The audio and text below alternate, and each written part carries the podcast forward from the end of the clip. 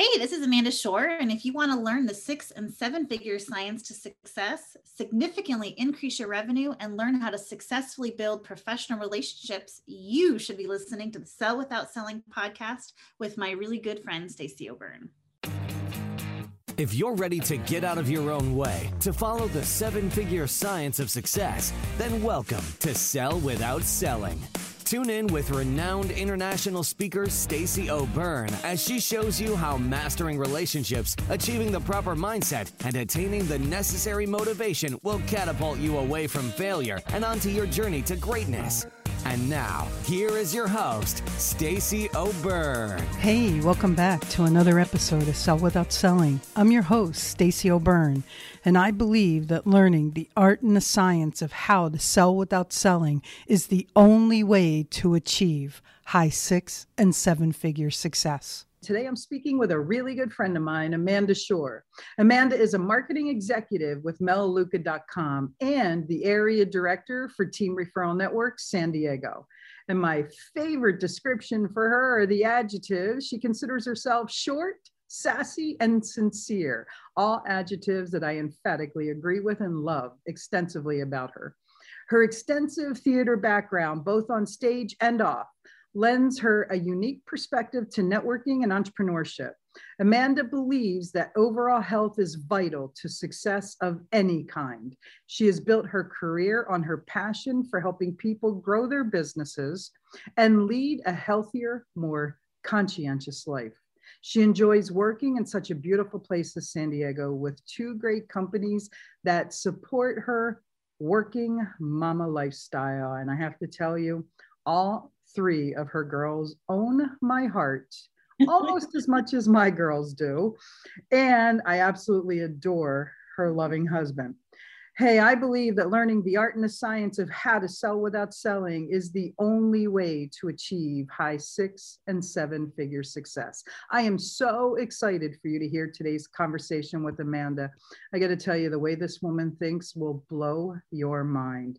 And really quick, if you're a business owner, entrepreneur, or sales professional, and you haven't hit the level of success that you've wanted or needed, or if you're stuck and needing a pivot in your business and your success, or maybe you just want more and you understand the importance of having a coach to help identify the blind spots, increase accountability, and help with success strategies to take you, your business, and your income to the next level. If this sounds like something for you, then head over to pivotpointadvantage.com slash I want success. That's pivotpointadvantage.com slash I want success. There's a quick application there that will lead to a personal phone call with me to see if we're a great fit for each other. Okay, let's do this. Amanda, welcome to the show. Hi. Well, thanks so much for joining us. You know, I know with three little girls and two businesses, you stay pretty busy. So I truly appreciate the fact that you've allocated time for us today. I'm very excited to be here. so I, am really excited for our listeners to, to get to know you, you know, who you are, what you do. How has a theater advocate and junkie ended up in entrepreneurism? Uh, the way that any entrepreneur ends up in entrepreneurism. okay. Uh, I mean, the short story is I went to school, uh, went to college as and was a theater major and found a passion and a love for what telling stories does for people, whether they're mm-hmm. hearing it or the one telling it. And when I graduated college, I graduated into a recession where there were no jobs to be had, despite the college degree I was promised would open up the doors to an endless future. uh, so I kicked around a little bit at the school that I went to and ended up in Hollywood and Pasadena for a while, stage managing which lent a lot of experience in working with different styles of people, coordinating a lot of logistics, finding creative ways to solve problems, uh, anticipate people's needs. And so, with that kind of backstage knowledge, I was able to plug into business environments where I was doing the exact same things, only with a business mind. So, entrepreneurship for me has been a lot of anticipating people's needs, connecting people, and uh, working out the logistics of things. Nice. So, I would venture to guess that that working theater and working stages and being involved in Hollywood like that, it's a lot like working with entrepreneurs from the perspective of we're all, all, always herding cats. Yes. so, so you then moved from there. What what what attracted you to the entrepreneurial lifestyle? Uh, I had been looking into several multi-level marketing options. Uh, mm-hmm. I was getting married and moving to San Diego, and I was leaving the comfort of the theater world that I knew and needed a job down here. Um, when I thought about ways to get out and meet people and be involved. That seemed like something i could do on my own time in a place where i didn't know anybody and it was a good way to meet people. So that's what attracted me to jumping into my own business controlling my own schedule uh, being able to kind of pursue the kind of people i wanted to work with. Mm-hmm. let's just talk about the the elephant in the room. You have three little girls all really demanding and, you know, one of the things that entrepreneurs and business owners and parents struggle with is that harmony between work and life. And, you know, pre pandemic, you did a phenomenal job. You know, you, you did an incredible job including your kids in your work and and separating the two and including the two. And then the pandemic happened. And then you became a parent, a teacher, and a business owner and still managed to find harmony.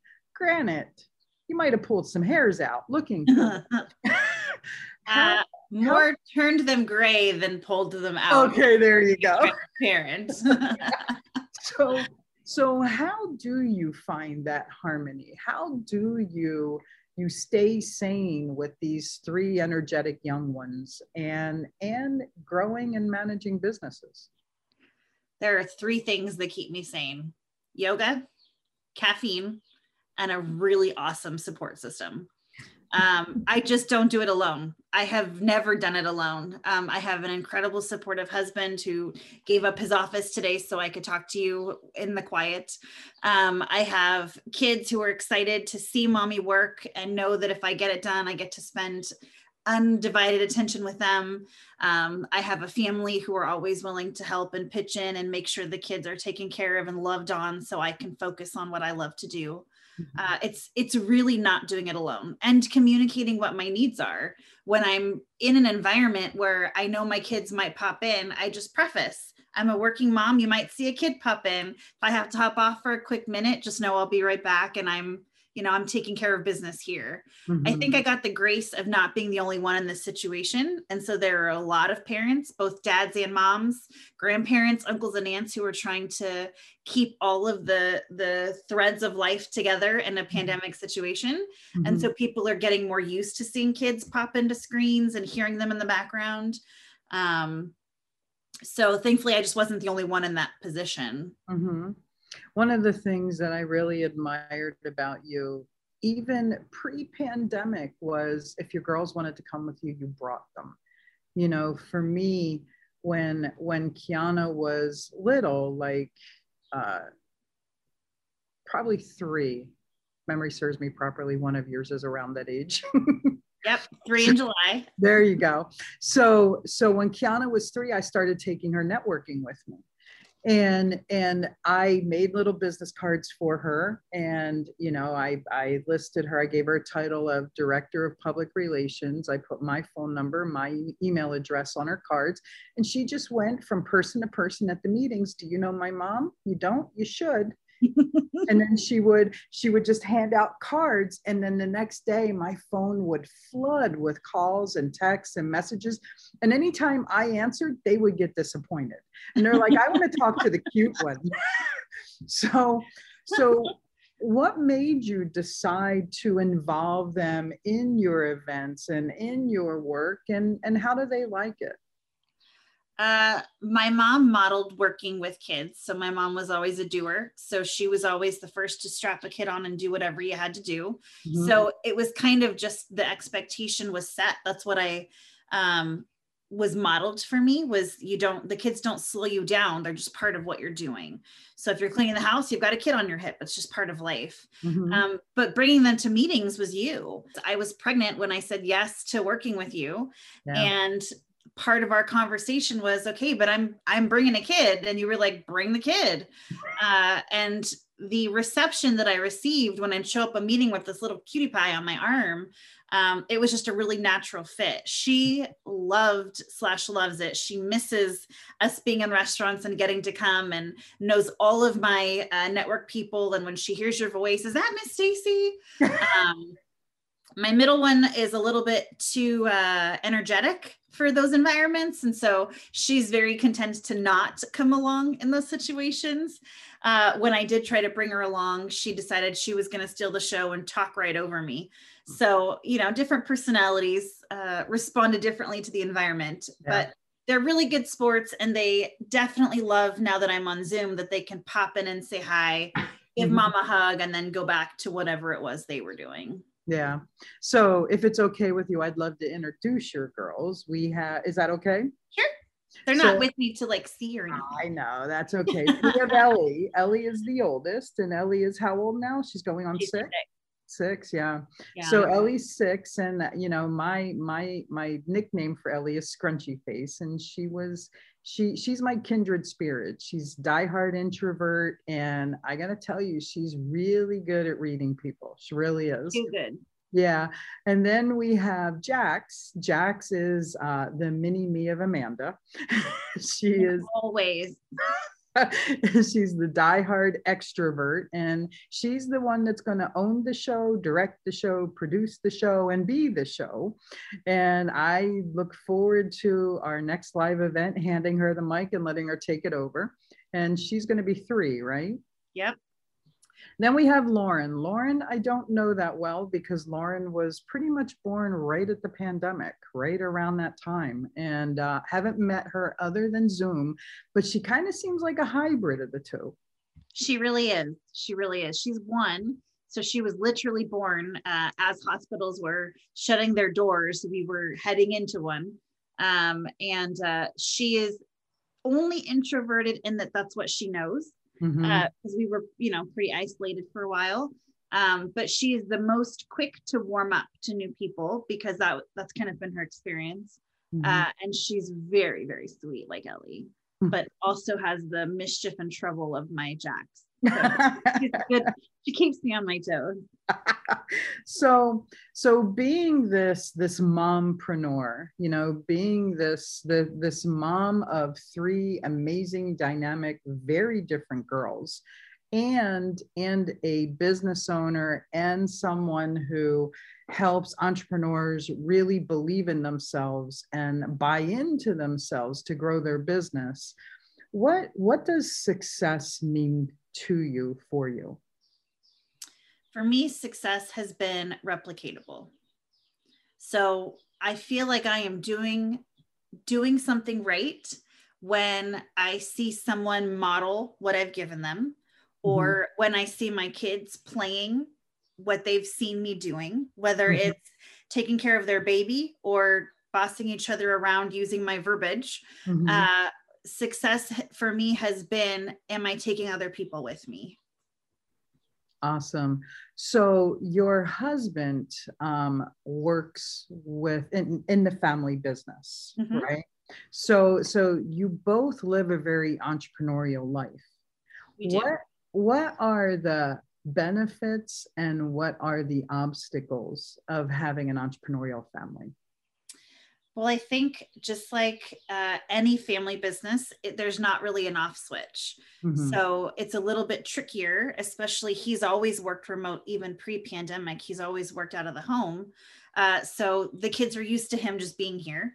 Mm-hmm. Uh, so it's tricky for us not to interrupt each other's days with whatever comes to mind or whatever's in my realm and that's definitely an obstacle and that our neither of our careers are nine to five environments. So mm-hmm. sometimes that means I have a mixer late at night. Sometimes that means he's got to leave town and be gone for a week. Mm-hmm. Um, with all three of our girls born kind of at funny times, he's had big work trips that lined up really closely. And so just navigating what it means to not have a, a normal schedule. Mm-hmm. Um, but the benefits have been on the flip side of that he can take off a friday and we can go to the zoo for the day. Or when i have a mixer in the evening he can work his schedule around it so that he's got the kids and i'm on. So our kids have never been in the daycare environment. They've never been kind of uh, passed around so to speak to juggle that. We've really been in charge of our lifestyle and uh, been able to tailor it based on you know what we enjoy and how we want to live.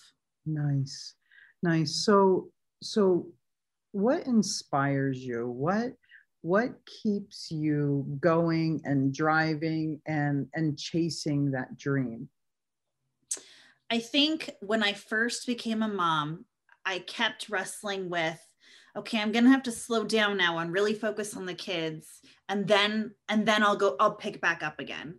And mm. i even had started to do that and then i heard a woman who had reached a, a really high mi- milestone in Melaleuca sharing that when she hit that milestone they had this huge party and her son uh, was there and when he went to give his speech instead of being this like excited so proud yeah we finally did it the way that she was feeling he said, I really wish you wouldn't have slowed down and we could have been here so much sooner.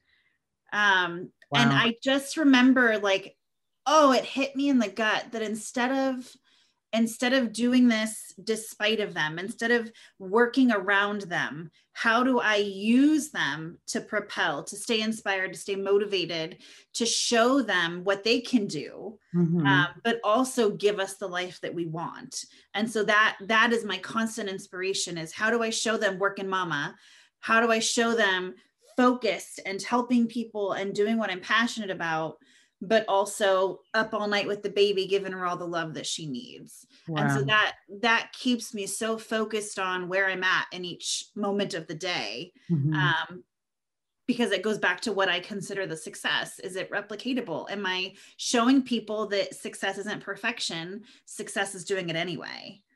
Oh i love that. You know i i i tell people all the time that that if you're chasing perfection you'll never catch it because it doesn't exist. If you pursue excellence and be the best version of yourself on a daily basis, then you have something to measure and something to achieve and obtain every day. Mm-hmm. So I love, I love, love how you just laid that out. Mm-hmm. So, so let's talk about comfort zone because, mm-hmm. in my humble opinion, comfort zone is is what really hurts people and holds them back. Yet, when they stay in there and experience the growing pains of staying too comfortable, it's an opportunity for them to get lessons so that they can get out of it. Mm-hmm. So, how has the comfort zone, how has staying in a comfort zone hindered you? And how has getting out of a comfort zone helped you?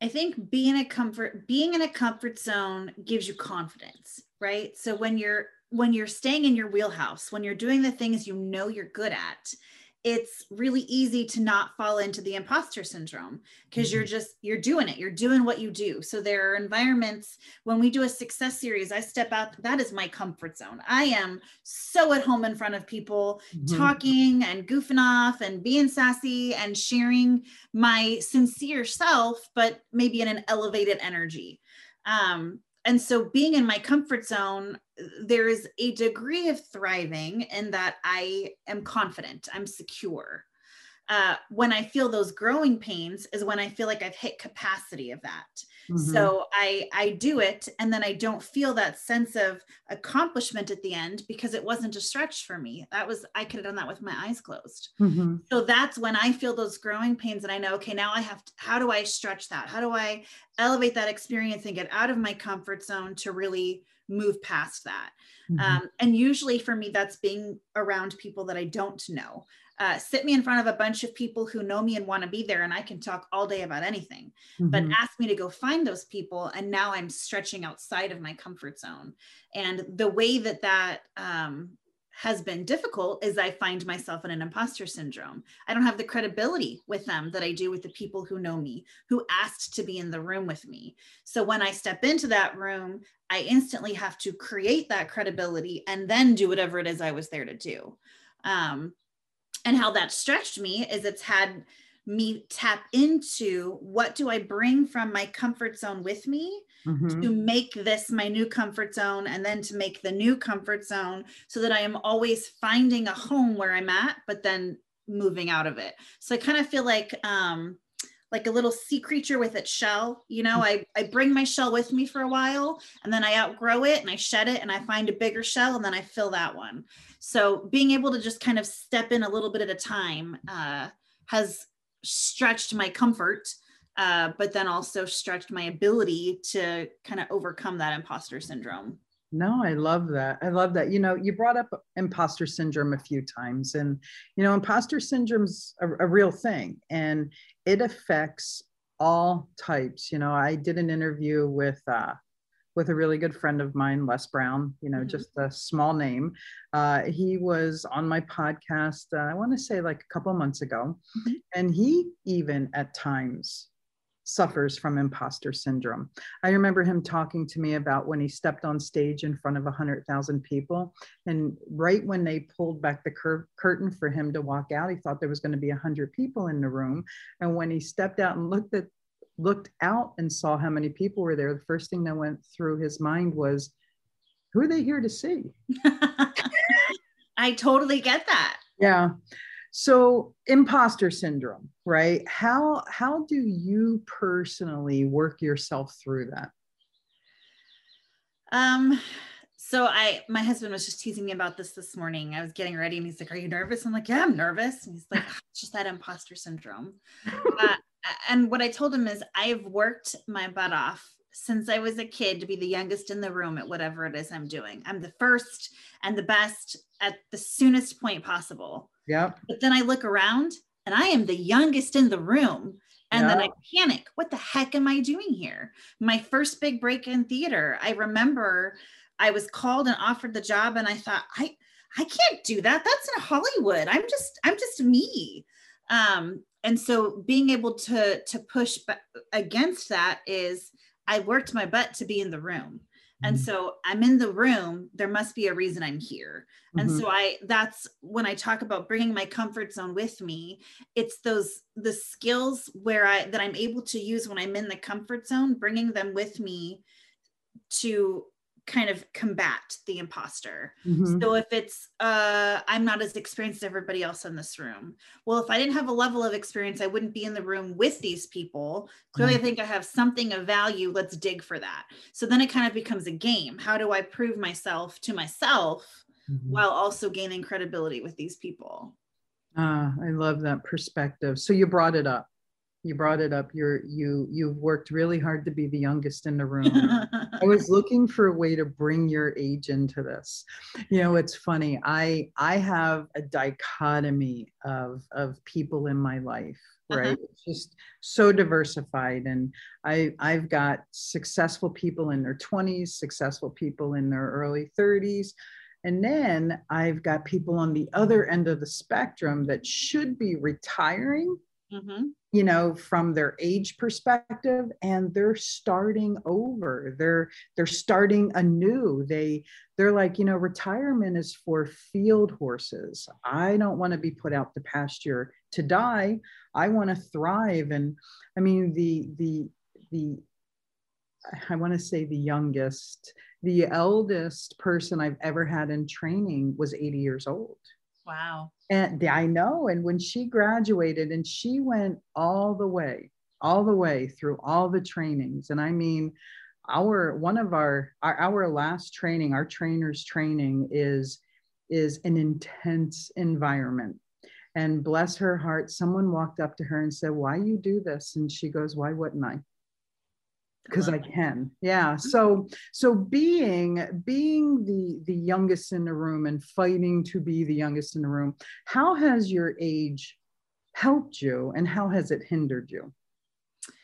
Uh, it, it's helped me because people don't see me coming. Mm. Um, one of my favorite things to do is to walk into a room full of doubters and have that imposter syndrome flare up just enough to really get me on my game and then to deliver a training or to talk you know one on one with somebody and watch the look on their face shift just a little bit oh crap, she knows what she's talking about. Mm-hmm. And then to get the feedback afterwards. And that, I mean, I just, it drives me. It really does mm-hmm. because I know I am going to surprise them. Yep. Uh, and I love that. I love that. Uh, and then where it's hindered me, it's only really ever hindered myself. Um, because if somebody else was too blinded by my age, they weren't going to hear what I had to say anyway, because there would have been something else. And yeah. so I think once I figured that out, um, my age is only a hindrance to me. Um, and when I can get past that, it's it's of great benefit. You know, um, talking about age, when I was in corporate America and I was in my mid-ish, mid to latter 20s, I was responsible for approximately 500 salespeople, 32 profit centers. I traveled about 200,000 miles a year. Uh, there were regional and area area managers that uh, all worked for me, and every one of them were about as old as my grandfather.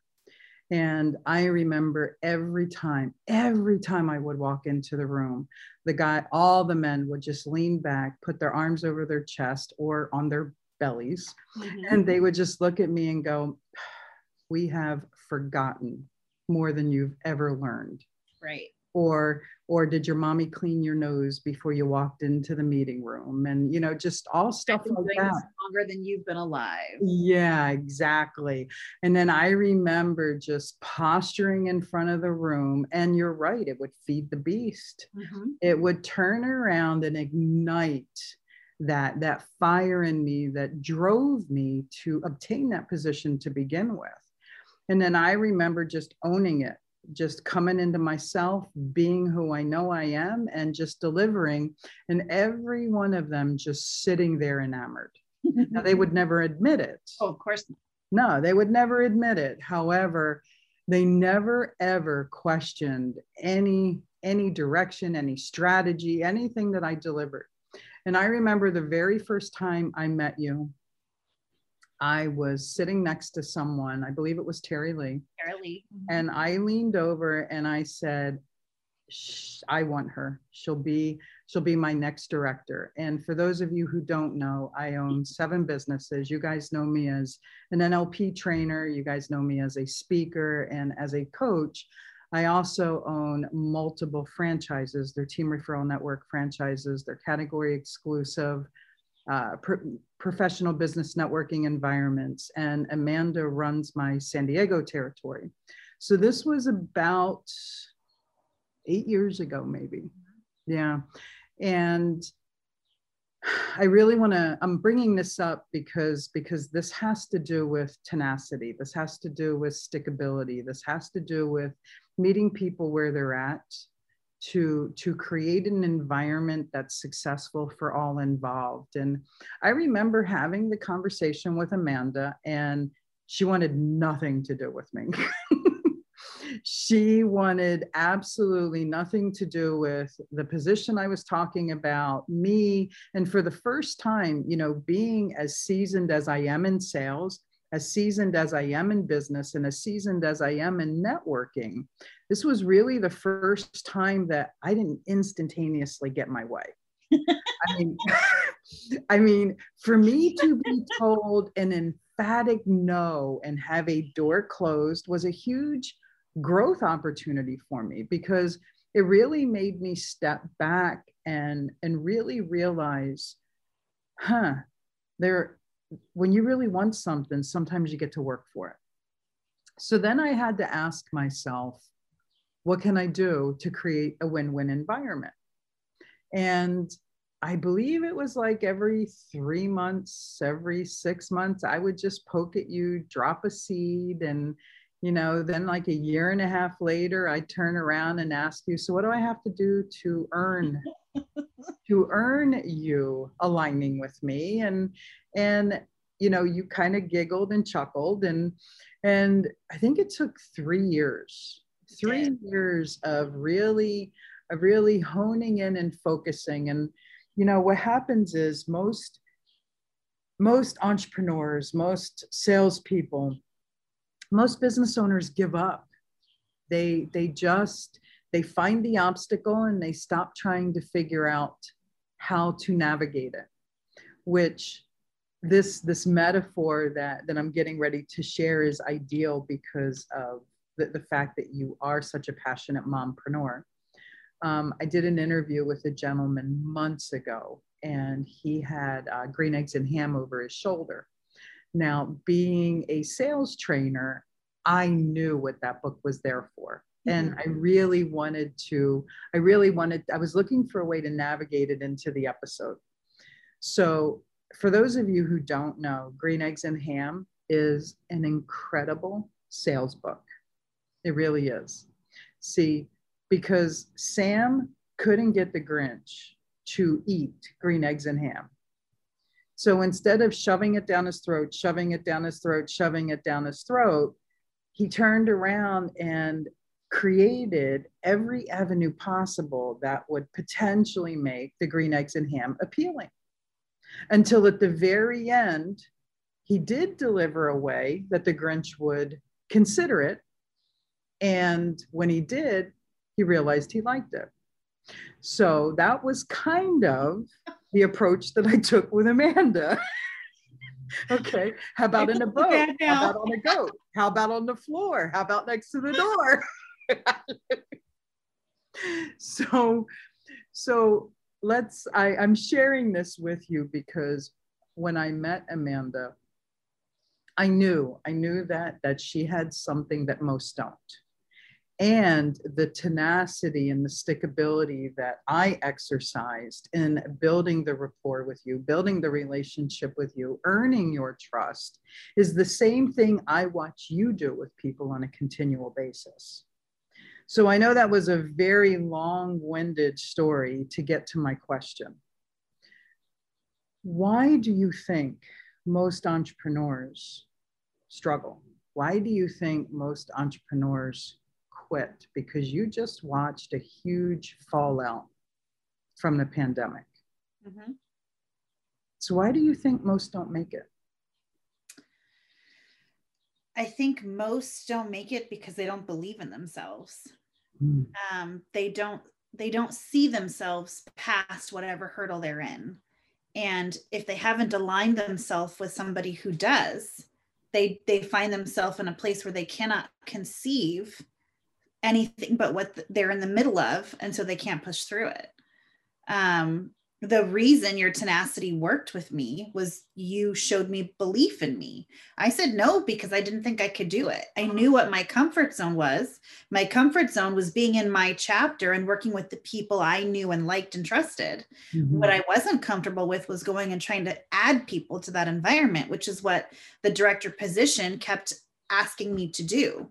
Mm-hmm. And so it wasn't until you were able to align other people with me to show me, I believe you can do it, but because you don't, let me team you up with other people who will help you and I will help you. And you gave me vision. I trusted you enough, we had enough rapport that I leaned into that. Mm-hmm. If if I haven't surrounded myself with somebody like that and I hit a really tough time, where do I have to go? If I can't see it for myself and I haven't aligned myself with someone who can, there's nothing for me to do.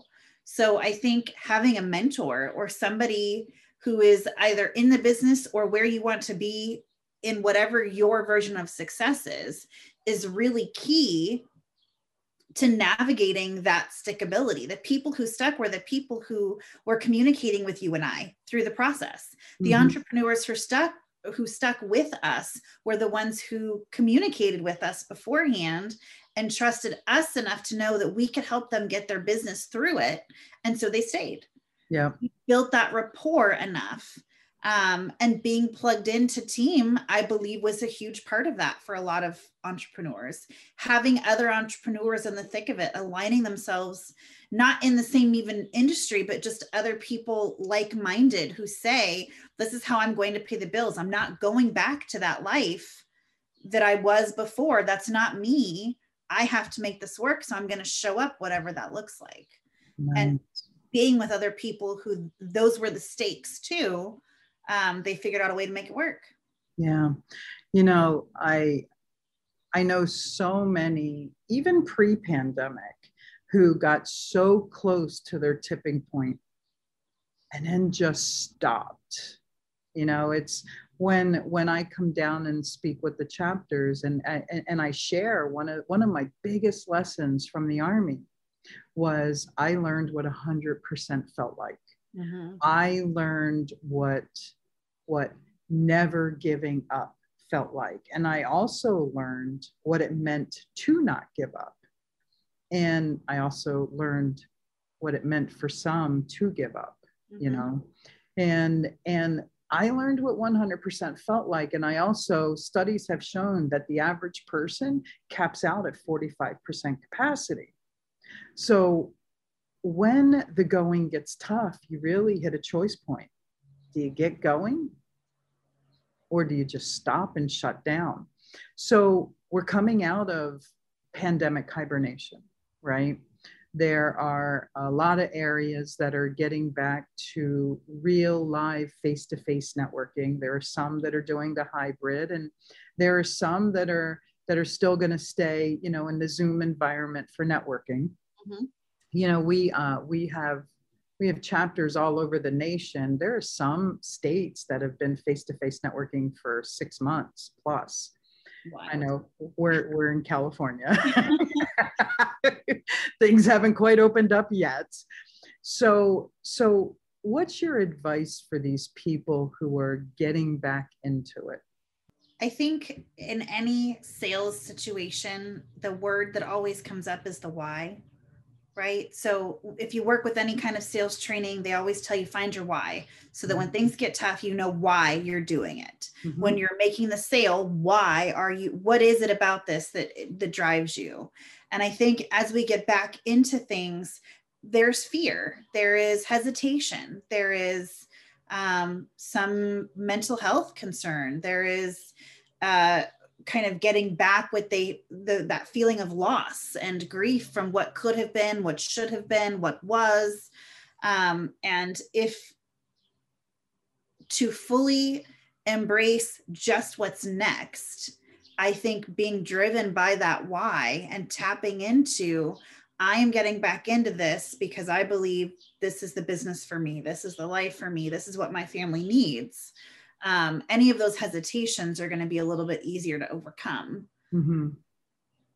So the the mental health aspect, you know, mm-hmm. I was talking to a, a client this morning who uh, is is a doctor, and we were talking about how people are starting to come out and you know she called it hibernation she she, mm-hmm. she called it the the pandemic hibernation and they're, they're having a hard time being motivated because you know they they lost their umph they lost their drive and they kind of hermited you know they can't they went internal into their shells. And you know you're a diehard extrovert you know you have absolutely positively no problem whatsoever moving through a room and meeting everyone.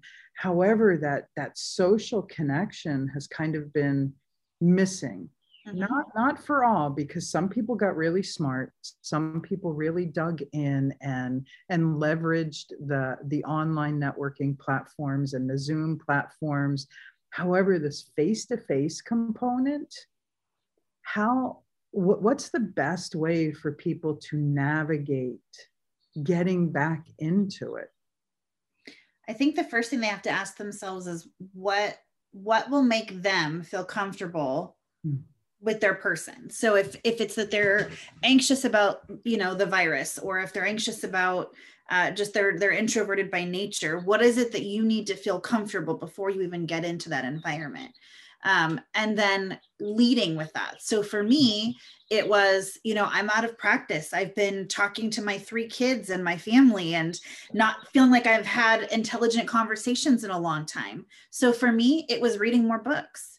It was finding topics that excited me, that felt like it gave me something grown up to talk about, so that when I went back into a room, I had something to talk about that wasn't I potty trained my kid while I was in pandemic and had a baby and this is what I did with my time.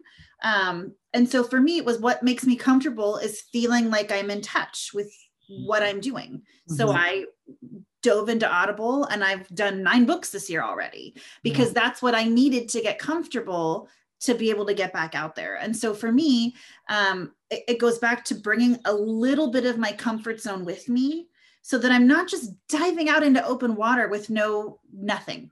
Mm-hmm. I don't want to set myself up for failure. I want to stretch myself. I want to mm-hmm. grow. I want to ease back in. And so I just, what's one thing that makes me feel confident? What's one thing that I know if I get weird or uncomfortable or anxious in a situation, I can just hang on to? What's my security blanket that I can just bring with me, tuck in my pocket so no one sees it, mm-hmm. and then go forward? Mm-hmm. I love that. So, so you know, for me, it's it's really understanding that that we we don't have to be solopreneurs. Our choice mm-hmm. is to mm-hmm. be an entrepreneur and to have the ability to surround myself with like-minded people who are showing up to help each other help each other and know that I'm not alone and I can do it with people instead of by myself really excites me because you know I have that whole hero archetype thing.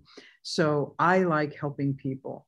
And when it becomes a win-win by me helping people and then in return they want to help me what could be better than that?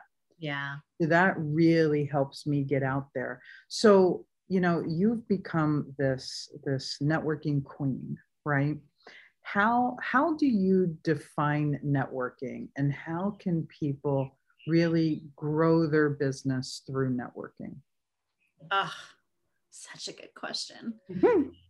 so i think for me, networking is so natural. It is just something like it is like breathing to me. Mm. And I think it's because to me, networking is connecting. Networking is just saying, there is this thing over here, and there is this thing over here, and those things go together. Mm-hmm. I'm just going to make that happen. Mm-hmm. And so when I walk into a room full of people and I talk to this person over here and I talk to that person, like the, just the light bulb goes off. You need to meet this person. And because I like to meet needs, I like to help.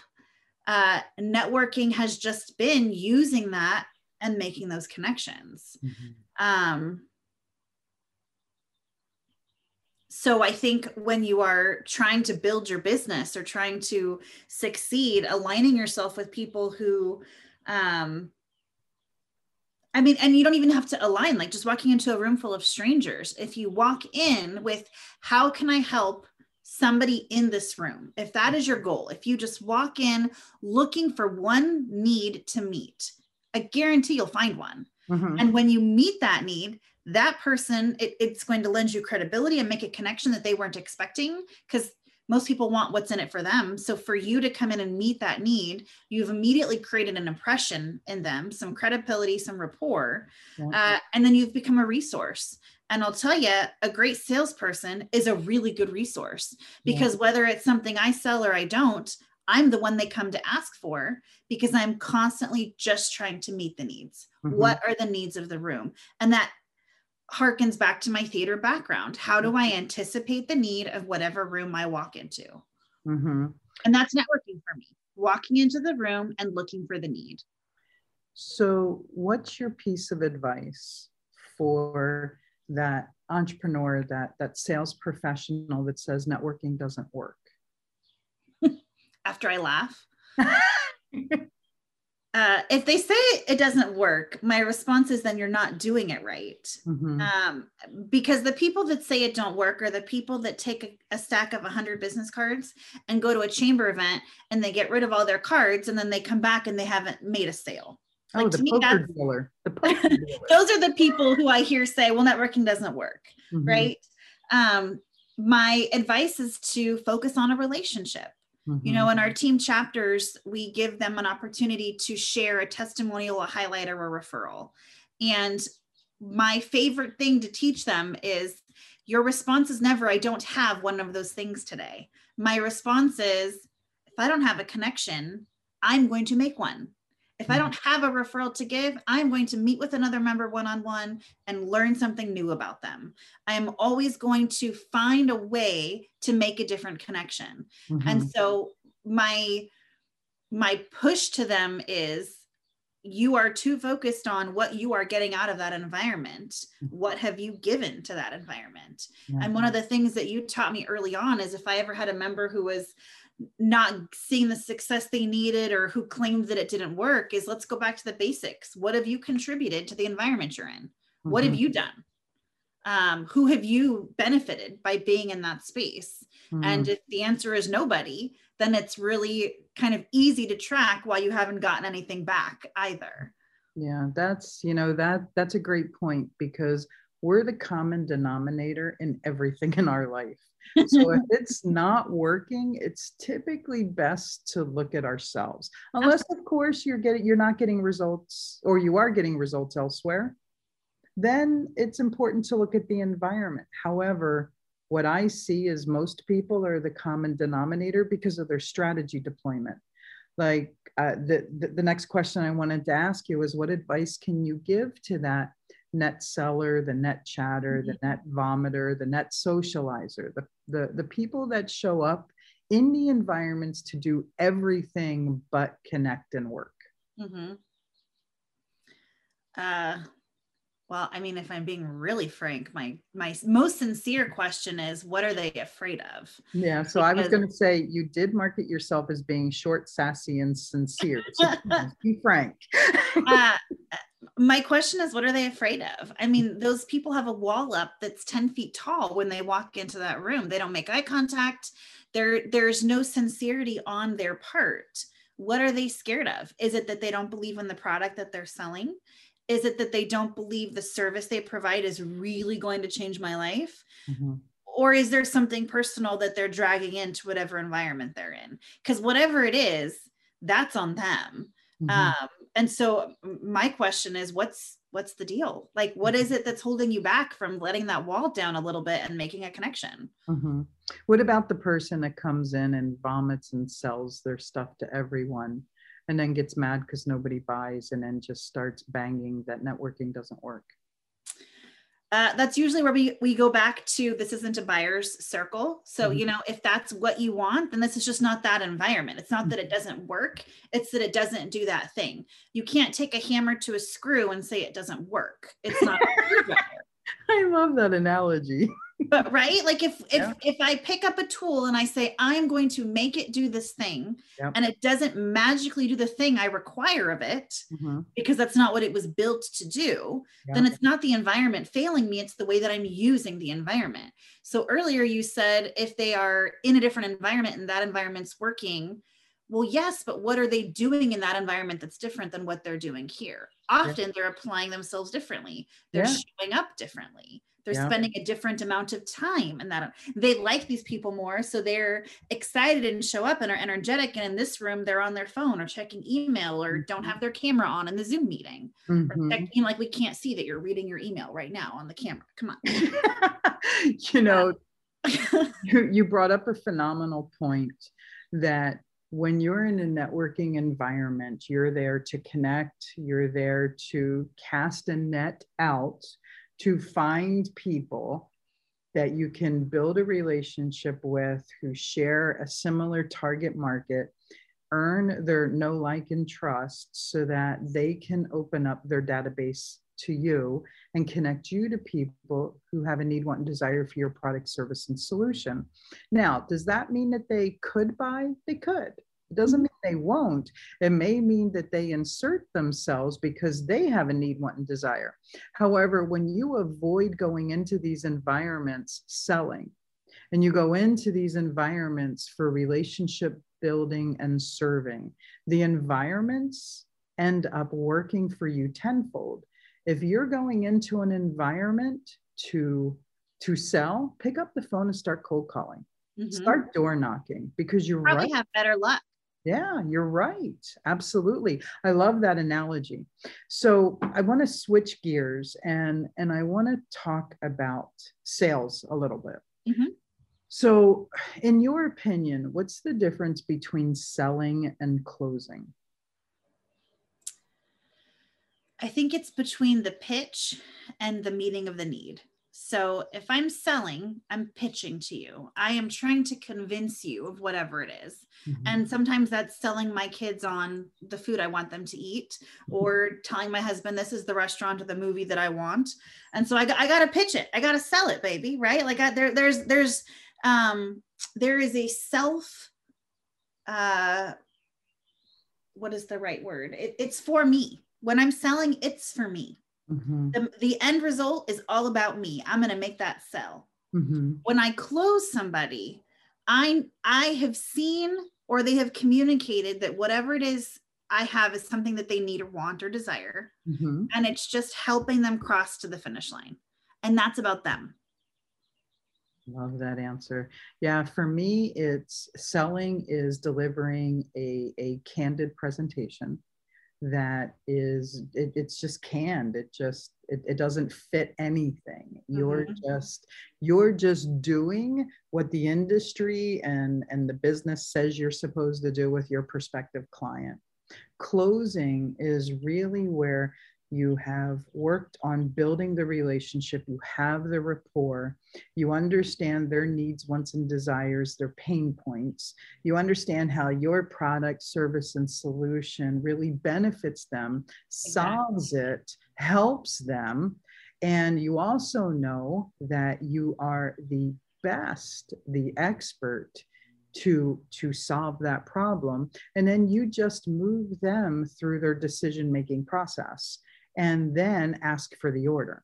See, so many people think that that assuming the order or assuming the sale means not to ask for it. You know, news newsflash, the, the, the brain needs a call to action. Right. And so many salespeople leave money on the table because they don't. They don't ask. So it's as easy as making sure that that you understand the pain points, filling them, and then closing the, the order, asking for the sale. It's that easy. Right. And to go back to, you know, that you asked earlier, how does my theater background play in? It's moments like this because the phrase that pops into my head is don't act, react. And the difference between selling and closing is whether you're putting on an act or reacting to the situation that you're in. And so if I'm just waiting for them to finish what they're saying so I can deliver my portion of this conversation, all I've done is sell to you. Mm-hmm. But if I've listened and heard you and am reacting to the information you've given me, now I am closing you. I love that. So, what's the best of advice that you can give someone just starting out or restarting or someone who hasn't achieved the level of success yet? Because I think that advice can accommodate all three of them. Mm-hmm. Um, I think first and foremost is get a mentor or somebody who who sees belief in you, whether it's a spouse or somebody else in the industry or somebody that's just at a level where you want to be. Mm-hmm. Align yourself with somebody on your worst day when you text them, I can't do this. Of course you can. Like it's just without a doubt because there will be a day when you don't have enough belief in yourself. It, it, it just will happen. Mm-hmm. Um, to have somebody you've aligned yourself with that you trust so that when they say yes you can they're not this person on the street that you don't know who's saying you can do it it's right. somebody that you know in your core they know me they know my capabilities and what i can do and they know i can do it mm-hmm. and i know i can do it because i've aligned myself with them because i trust them because i know in my deep deep deep i can do it but sometimes i forget mm-hmm. um, and then the other thing is you know i tell our chapters the other thing you want to align yourself with is you want to do the side of the road test. So if you were on the side of the road, could you call that person to come pick you up mm. without hesitation? Yeah. Like, could you? Because I know in my personal team chapter, and honestly, most of the area, there is not a soul I could call and say, Me and my three kids are on the side of the road. Could you come get me? I'd be there in 50 minutes. Yeah, well, you got some traffic there, friend. I think Depends. um, but if I've done that, if I've, if I, if everybody in that room knows that I would drop anything and go grab them off the side of the road, if I'm the kind of person that they know they can call, mm-hmm. I've created relationships and credibility. There's not much they wouldn't do for me. Yeah. yeah. So so being the kind of person who people know they can call on to pick them up on the side of the road will position you in any room to be a resource, um, somebody that they can count on, both in business and personal, and that will make you stand out in the entrepreneur world. No question. I love that. And I'd like to expose the other side of the coin. The other yeah. side of the coin is there's people out there that say they will do it and won't.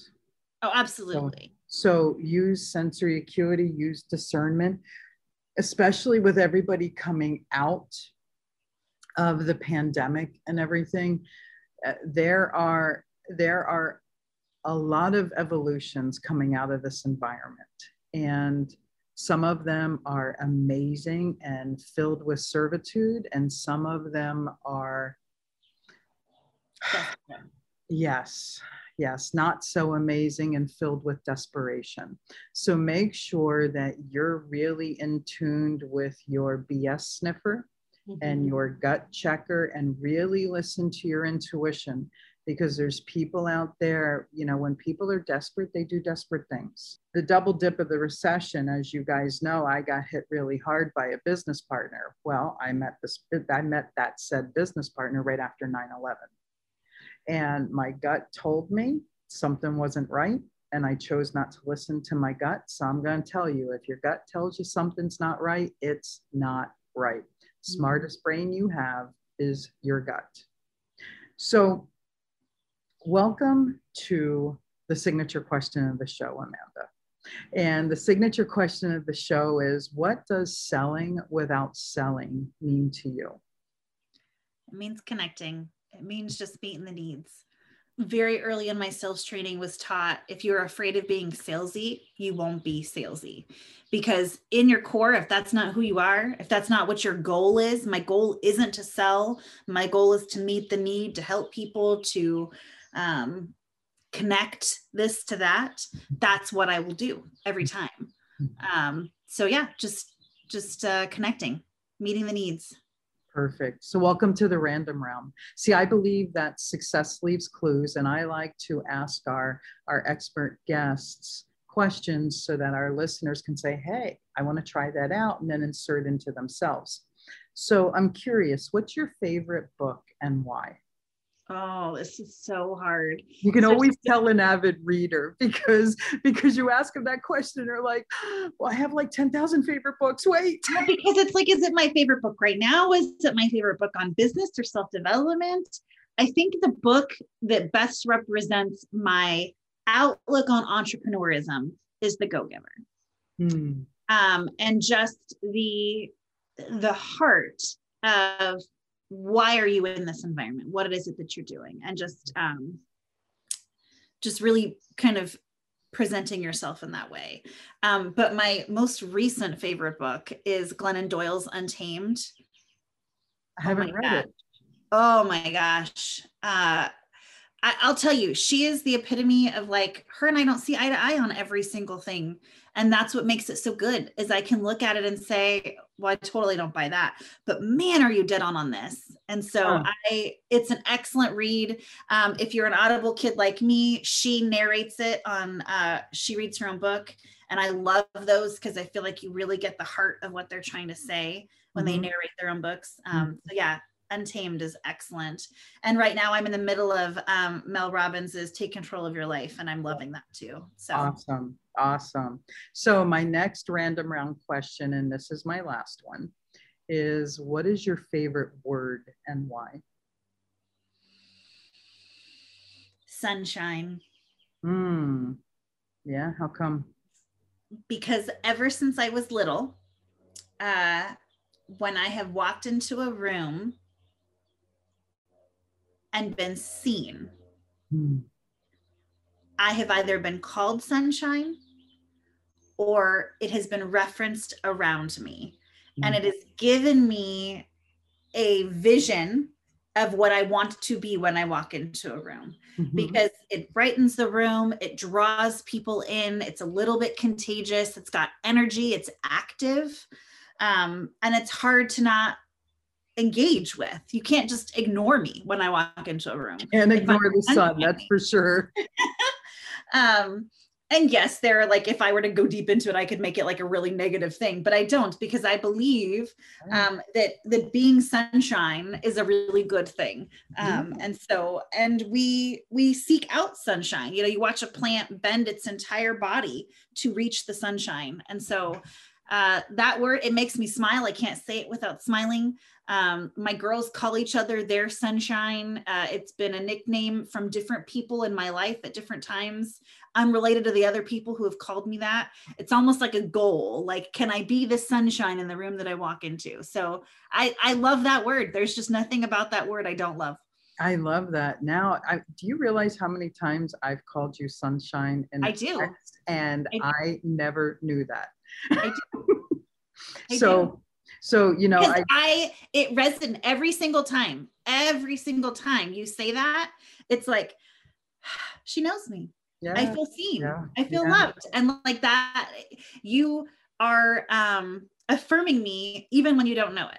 Yeah, I love that. You know, it, it's funny because being a speaker, when when I come off stage, people will will come up to me and go, fellow speakers they'll go i don't know how to follow that. I i don't know how to follow that. Or right before i go up on stage they're like hey can you tone it down some? Because words are hard to follow. And and you know even even some some fellow co-trainers have have told me uh, you're you're really hard to hold space with on a stage. And my response to that is it's my responsibility to be of service to the environment and the only way i can do that is to shine as bright as i can be mm-hmm. to to let my light be a beacon.